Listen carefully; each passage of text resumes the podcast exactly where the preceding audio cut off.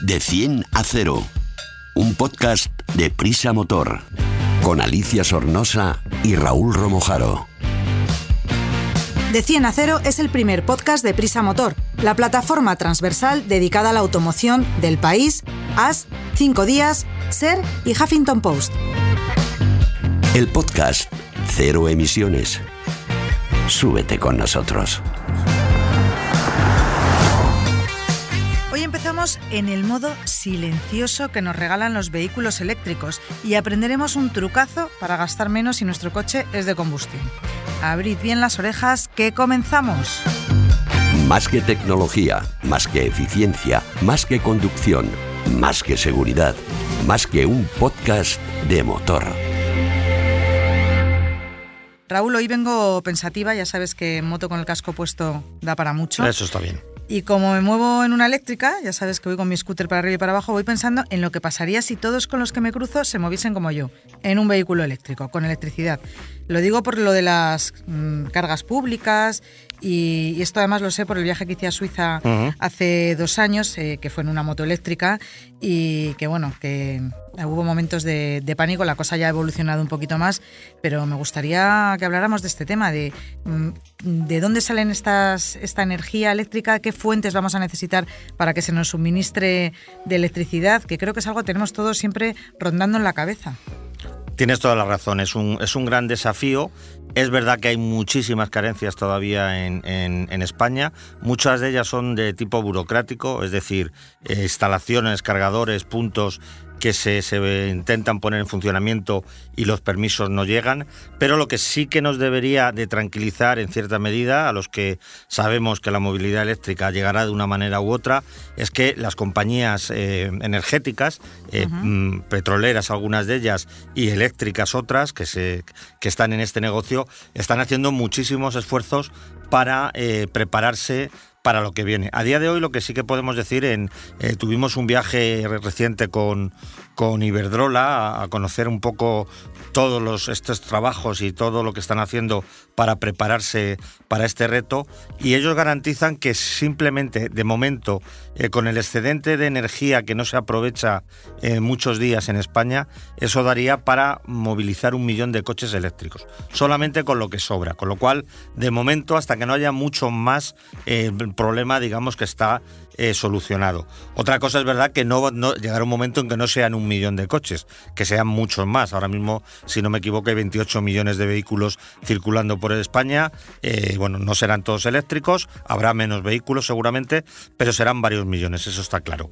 Y para esto, las energéticas, como digo, se están preparando sin prisas, pero sin pausas. Bueno, vamos a hablar de Iberdrola, ya que has visitado sus instalaciones Mm. y me gustaría saber de qué manera está gestionando y por qué os han dicho que estemos tranquilos eh, este a día de hoy que toda esta energía verde, porque mm, quiero recordar a todos los que nos estéis escuchando que la energía que te mm, que, recoges de estos postes de donde enchufas el coche o, o la moto eléctrica eh, suele ser energía verde. Yo me acuerdo que iba mirando los los postes que había y en todos ponía eco eh, la hojita esta de la Unión Europea para certificar que eso era energía verde, porque si no estamos haciendo el tonto si no estamos Claro, utilizando correcto. energía verde. ¿Cómo se las va a apañar o cómo se las está apañando en este caso Iberdrola?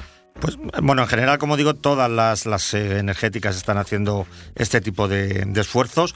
Eh, de lo que tú mencionas de Iberdrola son porque conocemos los datos concretos Sí. y en su caso se traducen en 56.000 millones de euros en, incre- en incrementar de inversión para incrementar su capacidad renovable eh, junto a la implementación de nuevas solu- soluciones y servicios de distribución de, de esta energía. Por ejemplo, una actividad que están haciendo que, que es muy interesante es eh, de, de formas de almacenamiento de esa energía renovable, de manera que hay puntos o hay momentos en los que la energía renovable se genera tanta que no se consume y se desperdicia. Entonces, por ejemplo, ellos en, en Abadiño, en Vizcaya, eh, tienen una, en la subestación que tienen allí instalada, tienen una especie de batería enorme, como dos grandes contenedores, que recibe la electricidad procedente del parque eólico de Oiz y permite almacenar hasta 3,5 megavatios a la hora, que eso es una, una barbaridad. De manera que esa energía ahí almacenada ahora se está utilizando ya para cuando hay picos o hay necesidades puntuales de, un mayor consumo, pues se puede enviar a, la, red. y se puede, se puede utilizar. Es un proyecto pionero en España, eh, lleva funcionando desde 2022 y la idea es que este tipo de instalaciones eh, pues estén presentes en más lugares para aprovechar toda la energía procedente tanto de molinos eólicos principalmente como de placas solares.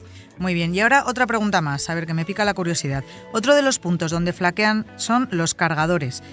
Perdona, otro de los puntos donde flaquean los cargadores es en la rapidez de entrega de la energía, porque esto de estarte 40 minutos con el coche en una gasolinera hasta que se recarga, eh, en fin, y algunos, mm, los que yo me encontré en el viaje, igual ahora ya a eso se ha arreglado bastante, no funcionaban. ¿Cómo, cómo lo están gestionando? Es otro de los grandes desafíos que estamos mencionando para, estas compañías energéticas. Eh, Iberdrola tiene ahora mismo más de 5.000 puntos públicos, es la compañía a día de hoy con, con mayor cantidad de ellos, permiten dar servicio a 150.000 eh, usuarios y siempre, como decíamos, con energía de origen eh, eh, renovable. Además, un punto importante también es que 1.500 son considerados de alta velocidad, es decir, que son de más de 50 kilovatios y hasta 400 kilovatios, con lo cual los procesos de carga de los vehículos se agilizan de forma significativa. Y en ese sentido hay otro proyecto también importante, que es en, Bilbao, tienen en, una, en, la, sede de, Bilbao de esta empresa, eh, tienen un centro de pruebas de cargadores. Todos los cargadores que instala Iberdrola eh, en los puntos públicos, que son de, diferentes eh, proveedores como Wallbox y, y, varios más, en este se llama Smart Mobility Lab, eh, como digo, ubicado en el centro de Bilbao, se dedica a probar los cargadores más modernos para avalar la posible instalación en los puntos de Iberdrola, bien para ampliar la red que ya tienen o para sustituirlos por otros que ya están en funcionamiento, porque estos son más, más, eficaces y más eficientes. Disponen una potencia de 400 kilovatios que se distribuyen entre 30 cargadores de diferentes potencias y un equipo de ingenieros van probando si realmente están preparados y capacitados para cubrir con sus exigencias en definitiva son las de los usuarios. Está claro. Pues muchas gracias, Raúl. Muy interesante. Me quedo mucho más tranquila ahora que me Queda mucho por hacer. Ojo, no nos, no nos despistemos con esto. Pero lo importante, creo yo, es saber que quedando mucho por hacer, como digo, alguien se está ocupando de ir haciendo los deberes para cuando esto realmente sea vital. A día de hoy, esto es como si pensamos que nos quedamos sin gasolina, ¿no? Cuando huelgas de gasolineras o eso, por eso me quedo yo más tranquila. Todo el mundo se agobia, todo el mundo tal, porque te quedas inmovilizado. Esto a día de hoy es un mercado pequeñito y con lo que tenemos más o menos con muchos problemas se va satisfaciendo, pero lo que tenemos que pensar es que las compañías están trabajando para que cuando realmente la movilidad eléctrica sea o relevante e incluso en algún momento mayoritaria, eh, tengan capacidad para dar servicio a sus clientes. Que no nos vamos a quedar tirados con el coche eléctrico, que, va, a haber, que se supone que va a haber para todos, que ya están poniendo todos los medios. Explicamos fácil lo difícil. Sergio, hoy voy de dudas, de duda en duda, y tengo una que me encantaría que me la pudieses aclarar que además estoy segura que los que nos están escuchando lo han pensado un montón de veces. Hay muchos coches, la mayoría, que, y, motos también, que las he escuchado en los semáforos, que tienen el sistema de start-stop. Es decir, que en un atasco o en los semáforos el motor se apaga y al tocar el acelerador o al soltar el freno, el motor se enciende. Aquí va mi pregunta. Si hago yo esto con mi coche, arrancar y apagar en los semáforos, eh, ¿también voy a gastar menos? La respuesta es 10 segundos. Ahí está el límite, ahí está la clave si el motor va a estar apagado más de 10 segundos, merece la pena hacerlo. ¿Sí? Sí, no, lo digo yo, ¿eh? lo dice un, estudio, tiene menos de 10 años, de la Asociación eh, Sustainable America, una organización medioambiental, que calculó que esa era la, frontera. Eh, y lo hizo porque mm, en Estados Unidos cada conductor, se sabía que cada conductor pasaba al día 16 minutos al ralentí, mm. gastando gasolina a lo tonto que además el ralentí gasta más el vehículo. Sí, y entonces hicieron ese cálculo para convencer a la gente de que merecía la pena apagar el, motor en los, en los semáforos, en las paradas, en los atascos. Y que así se ahorraban entre 121 y 240 litros de gasolina al año. Madre mía, pues. Sí, y, la frontera era, era 10 segundos, eh, por la sencilla razón de que el motor cuando está apagado deja de gastar. ¿Y mm, merece la pena que nos aprendamos cuánto dura cada semáforo en el atasco hacia la oficina o hacia casa? ¿O porque alguna pega tiene esto? Que si no lo haríamos todos desde ya. A ver, no es cuestión de ir cronometrando cada semáforo, como dices tú, es simplemente bueno, usar un poco el sentido común y ver si la parada puede ser más o menos larga en un semáforo, seguro que sí. Si llegas al semáforo y se pone en, En en rojo. rojo. va a durar más de 10 segundos. En un atasco habrá momentos en los que merezca la pena y en otros en los que no, porque el- hay atascos, bueno, que, la que es- esa, ¿no? eso que es, no avanzas. que no te hacen estar detenido mucho tiempo. Pero si se ve con claridad que la detención va a ser relativamente larga, merece la pena apagar el, el motor. Pero esto no tiene nada que ver, o sea, no se nos va a estropear, por ejemplo, no se nos va a descargar la batería si estamos eh, durante 30 minutos en los semáforos que pillemos apagando y encendiendo el coche, aunque estemos parados más de 10 segundos. Esa es, el, esa es la segunda parte de la, de la ecuación, ver eh, Ah. si el beneficio por un lado es perjuicio por, por otro. Eh, consultando, hemos consultado en el motor, hemos consultado con, con Hyundai y uno de los expertos de la marca nos dice que, que la batería en principio no tiene por qué sufrir, si es una batería que está en buenas condiciones, no tiene por qué sufrir en exceso haciendo esto. La recomendación es hacerlo cuando el motor ya esté caliente, porque si está frío sí que exige además un poco más de, de inyección de combustible. Si ya está caliente podemos parar y arrancar porque la batería tiene un ciclo de vida largo que permite hacer esto eh, sin preocupación porque tampoco vamos a estar, eh, a- no Como vamos a hacerlo 30 veces en, Claro. en la media hora que nos, que nos desplacemos. Entonces se puede hacer con, sin problemas. También es verdad que los coches que tienen Start-Stop de este sistema tienen unas baterías específicas que soportan mejor las paradas y las, y las arrancadas. Pero se puede hacer sin problema con, con una batería normal, siempre que la batería esté en un momento de vida adecuado. Si ya estamos estirando el, Ah. su vida útil, eh, puede que, que efectivamente sufra más, se descargue y se estropee antes. Bueno, lo que nos queda claro es que si estamos en un atasco, nos interesa apagar el motor para gastar menos y para contaminar menos. O en un semáforo de esos muy largos, o incluso en un, en un atasco de estos, como decíamos, de gomas y estamos cuesta abajo, que igual simplemente con poner punto muerto dejamos que el coche avance un poquito y no hace falta que lo volvamos a encender hasta que ya no arranquemos del todo. ¿no? Bueno, para, punto muerto, para ir de un coche a otro. O mejor una marcha un pelín más larga que se desplace el coche. Eh, por el punto muerto, bueno, no recomiendan, ¿no? Dejarlo y... Bueno, digo entre coche y coche, eso que vamos Sí. a trocitos así, que no hace falta apagar del todo y encender, que igual, eh, bueno, cada uno ya sabe, cada maestrillo tiene su librillo y cada uno eh, sabe cómo se mueve en si los te atascos. sirve de algo, aunque no creo que sea yo el, el, el gurú de la, de la mecánica, pero yo particularmente lo hago. Cuando, Sí. yo paro el, el coche, a pesar de que mi coche es un poco antiguo, pero bueno, la batería está bien, lo paro. Sí, hay que tener un poquito de sentido común lo que hablamos, ¿no? Si vemos que la parada va a ser suficientemente larga para hacerlo y no se va a repetir constantemente, hay que hacerlo, porque aparte de la batería, que efectivamente las de los coches con Start-Stop eh, son específicas para, para resistir mejor Ajá. estos, estos ciclos de arranque y parada, el motor de arranque es otro elemento que cada vez que ponemos el coche en marcha, obviamente, como su nombre indica, tiene que funcionar. Entonces, si lo hacemos durante toda la vida de un coche, no sé, desconozco el dato cuántos ciclos de, de arranque está preparado para, para un motor de arranque convencional eh, y si lo multiplicamos por 10, pues posiblemente en lugar de, no sé, 100.000 kilómetros, pues nos dure 80.000, por Mira, decir Sergio lo algo. sabe. Ese dato sí, pero levantaba la mano Sí. aunque no se me lo vea, sabe. Ah, mira, porque qué bien. Ese dato también lo habíamos eh, Consultado. y el, el cálculo son unos 50 unos 50.000 50.000, ciclos Claro. eh, de vida Ajá. de- ¿Y- del y motor de normalmente arranque. cuántos se usan? Entonces, eh, si, si se apaga el, y se enciende el motor unas 20 veces al día, eso nos da un resultado de 7 años.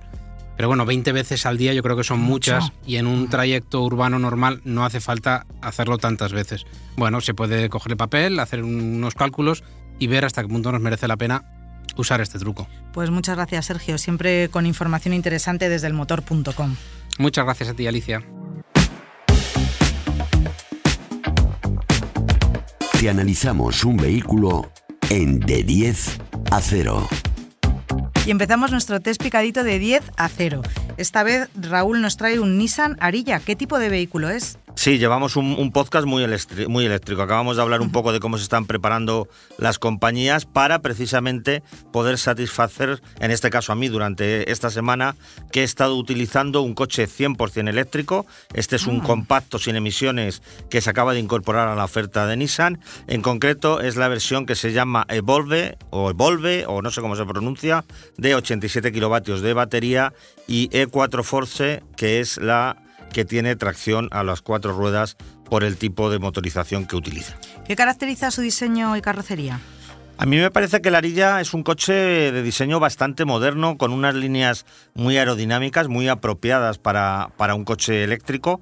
Eh, su carrocería tiene cinco puertas, con una longitud de 4,59 metros, que para ser compacto no está nada mal, eh, y una altura de 1,66 que le otorga ese camino, de ese estilo, perdón, ese carácter de todo camino, porque es un poquito más elevado que un coche convencional. No tiene la altura de un gran todo camino o de, por supuesto, un todoterreno, pero sí que vas un poquito más elevado. Es una especie de crossover, esto que, que se menciona ahora, que es el cruce de lo que podría ser un todoterreno o un, o un sub con, un, con una berlina. Y esta altura y esta anchura, eh, ¿qué habitabilidad nos regala? El espacio disponible en el interior de la arilla es generoso en, casi todas sus cotas. Además, transmite esa sensación de, amplitud por cómo están dispuestos sus elementos. Eh, cuenta con múltiples espacios para depositar eh, pequeños objetos. Además, tiene dos de ellos, que es lo que te digo, que, te ayudan a, tener una mayor sensación de espacio, que son móviles de forma eléctrica en este equipamiento tope de gama, eh, pues con unos botoncitos los puedes mover hacia adelante, hacia atrás, meterlos, retraerlos, en fin. tiene bastantes funcionalidades que está muy bien para obtener, como te digo, esa sensación de espacio. Más justo, sin embargo, es el maletero, con poco más de 400 litros en esta versión con tracción total, pues no es de los mejores de su segmento. ¿Cuál es su equipamiento más destacado? Pues el equipamiento Volve es el superior de la gama, como mencionábamos antes, en consecuencia también, como veremos después, el más caro, eh, pero si asumimos este inconveniente, la dotación es realmente completa en elementos de confort, de conectividad y de asistentes a, la conducción. Está a un nivel, mm, yo diría prácticamente que de, coche premium. Y en contrapartida, lo que llama la atención es que tiene un carácter, lo que es todo el salpicadero y la instrumentación eh, de estilo minimalista, en el que todo es sencillo y funcional, incluso tiene una serie de botones que no son botones como tal, sino como una especie de dibujitos eh, integrados en la propia superficie del salpicadero, no sobresalen y al presionarlos, al tocarlos, pues ejecutan la función que tienen prevista. va, a tope este coche. Va a tope, efectivamente. además, por lo que estás contando, tiene muy buena pinta, da como paz estar dentro. ¿Qué motor lleva? Nissan ofrece varias opciones de motorización para el arilla. En la zona alta eh, aparece esta versión de 225 kilovatios, que lo traducimos como siempre a caballos, son 306, eh, alimentada por una batería, también la superior, de 87 kilovatios hora útil y con tracción a las cuatro ruedas, gracias a contar con dos, dos motores eléctricos, cada uno de ellos asociados a un eje. El cambio, como es norma ya sabemos en los coches sin emisiones, es automático de una única marcha. ¿Cuáles son sus prestaciones y consumos? Con la batería más grande, esta que hemos utilizado, eh, Nissan se refiere a una, a una autonomía homologada de 509 kilómetros con un consumo medio declarado de 19,9 20 kilovatios hora a los 100 kilómetros. Sin embargo, durante nuestra prueba, con la carga completa apenas superó, superó en, el, en la instrumentación la indicación de 400 kilómetros, o sea, bastante menos, 100 kilómetros menos de lo, que, de lo que homologaba la marca. Eso sí, la distancia es bastante real. ¿eh? El gasto, y con un gasto solo un poquito superior al homologado, en torno a los 21 kilovatios hora a los 100, con lo cual, en ese sentido es verdad que la batería no nos ofreció tantísima capacidad, pero los kilómetros que teníamos eran, eran bastante, bastante reales y es fácil hacer en torno a 350 kilómetros. En cuanto a la velocidad máxima, Nissan no la limita para este coche y es de 200 kilómetros hora. Bueno, pues está bien, si te puedes hacer casi 400, no está nada mal. No está ¿eh? nada mal. ¿Cómo se comporta? Una vez en marcha, la Arilla es un eléctrico de reacciones fulgurante. Eh, no diría que es un deportivo, pero acelera con presteza y eso exige atención. Atención al detenerlo y también a la velocidad a la que se llega a las curvas, porque ah. si aceleras con, con confianza, el coche sale disparado y luego hay que pararlo. Y es un coche pesado, ¿eh? porque tiene una suspensión firme, tirando a durilla, eh, no se aprecian balanceos preocupantes, pero sí, por esto que digo, de llegar a la curva a una velocidad un poco excesiva, se pueden producir derivas por este peso que son 2.300 kilos con, con dos ocupantes, con lo cual, como digo, si nos venimos arriba y disfrutamos, nos damos una alegría para el cuerpo de acelerar, tengamos en cuenta que hay que pararlo, que además el tacto de los coches eléctricos de la, de frenada es un poco diferente y luego que en la curva sepamos que vamos a meter esa masa tan grande eh, en una trazada. Por lo demás, la suavidad general de rodadura hace que la conducción en vías rápidas, en autovía, en autopista, pues sea una experiencia bastante agradable. pues eh, lo estás pintando muy bien. Me están entrando ganas de subirme a uno y comprobarlo, así como un coche como con mucha paz y muy mm. silencioso. Eh, ala, al turrón. ¿Cuánto me va a costar estas sensaciones? Sí, bueno, tendríamos que pedir uno para que lo probaras, porque creo que como me ocurre a mí, pues con, esta versión, que es la segunda más cara de la oferta, pues se nos escapa un poquito. Eh, cuesta cerca de 65.000 euros, con el agravante de que por esta cantidad no puede beneficiarse de las ayudas.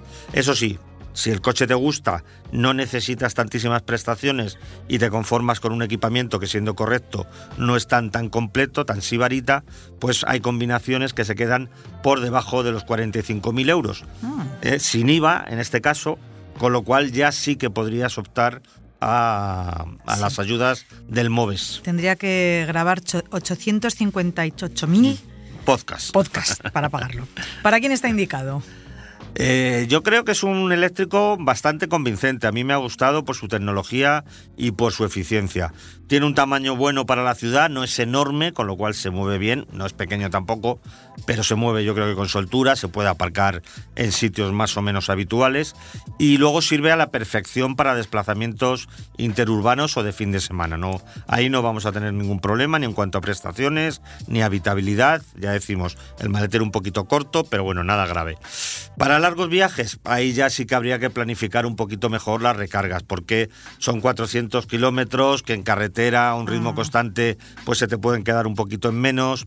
Ahí tendríamos que saber dónde vamos a parar y cómo vamos a recargar esa batería, que tampoco es pequeña, con lo cual habría que intentar buscar un cargador rápido para que las recargas se hicieran un tiempo prudencial y pudiéramos continuar con nuestro viaje. Por supuesto que se puede viajar con él, pero ya digo, como todos los eléctricos, eh, planificando bien el viaje. ¿Cuáles son sus rivales de mercado? El segmento de los sub del, del segmento C eh, se va poblando poco a poco. Cada vez hay más alternativas para los interesados en un coche eléctrico de este estilo. Así que, si te parece, vamos a citar eh, algunas de ellas, las que yo creo que son más, más destacadas, como el Kia Niro, el Hyundai Ioniq 5, el iWise U5, el BMW iX2, el Mercedes EQB, el Skoda Enyaq, el Volkswagen ID5, el Volvo XT40, en fin. Como vemos, cada vez hay más coches de este estilo, están llegando además nuevos fabricantes de origen asiático y principalmente chino, con lo cual la oferta en ese sentido no es escasa. El problema, pues que yo creo que poco a poco irán bajando de precio, porque a día de hoy pues siguen siendo cantidades elevadas para una gran mayoría de usuarios. Pues muchas gracias Raúl por esta información. Eh, gracias eh, Sergio, que estabas ahí muy calladito. Gracias a ti otra vez Alicia. Y hasta aquí los minutos dedicados al mundo de la nueva movilidad. Recordar que si paráis más de 10 segundos en el semáforo os puede convenir apagar el motor y que en unos años estaremos todos electrificados con los problemas sobre cargas solucionados. No tengáis miedo y no dejéis de escucharnos cada semana en vuestra plataforma favorita.